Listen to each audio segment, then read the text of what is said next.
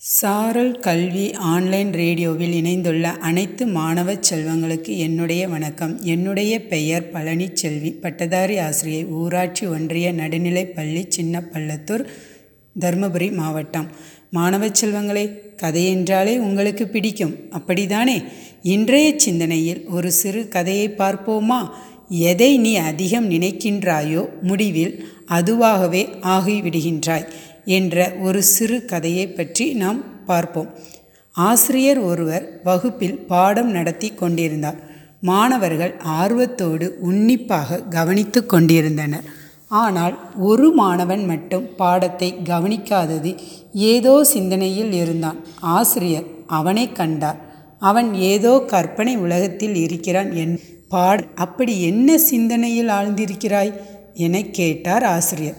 அதற்கு அம்மாணவன் தனது வீட்டில் அழகிய காளை ஒன்று இருப்பதாகவும் அதன் நினைவாகவே தனக்கு எப்போதும் இருப்பதாகவும் கூறினான். ஆசிரியர் அதற்கு அவனிடம் அதோ எதிரில் தெரியும் குன்றில் போய் அமர்ந்து உன் அழகிய காளையை பற்றி எண்ணியபடியே இரு என்று கூறினார் அம்மாணவனும் தொடர்ந்து ஏழு நாட்கள் அக்குன்றின் மேல் அமர்ந்து காளையை எண்ணியபடி இருந்தான். சாதாரணமாக இல்லை. ஆழ்ந்து அதை பற்றியே எண்ணியபடி இருந்தான். அதன்பின் இப்படி இருப்பது அவனுக்கே வேண்டாம் என்று போய்விட மறுபடியும் பள்ளிக்கு சென்றான். வகு பள்ளிக்கு வந்தவன் வகுப்பறையின் வெளியிலேயே நின்று கொண்டிருந்தான். ஆசிரியர் அவனிடம் உன் காளையை பற்றிய தியானம் முடிந்து விட்டதா? என்று கேட்டார். அதற்கு அம்மாணவன் முடிந்து விட்டது. ஆனால் என்னால் வகுப்பறைக்குள் வர முடியாது. குன்றின் மேலும் இனிமேல் போக முடியாது. போக மாட்டேன் காலையையும் நினைக்க மாட்டேன் என்று கூறினான்.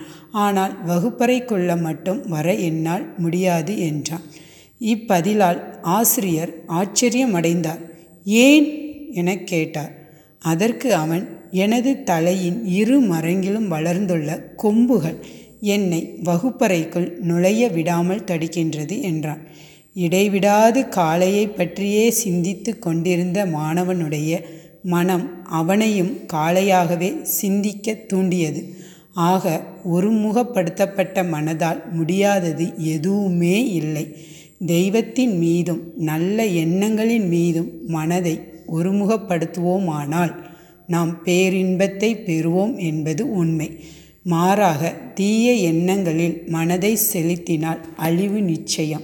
எனவே இன்றிலிருந்து நல்ல எண்ணங்களின் மீதும் செயல்களின் மீதும் நம் கவனத்தை செலுத்தி நம் வாழ்வில் முன்னேறுவோம் என கூறி விடைபெறுகிறேன். நன்றி வணக்கம்.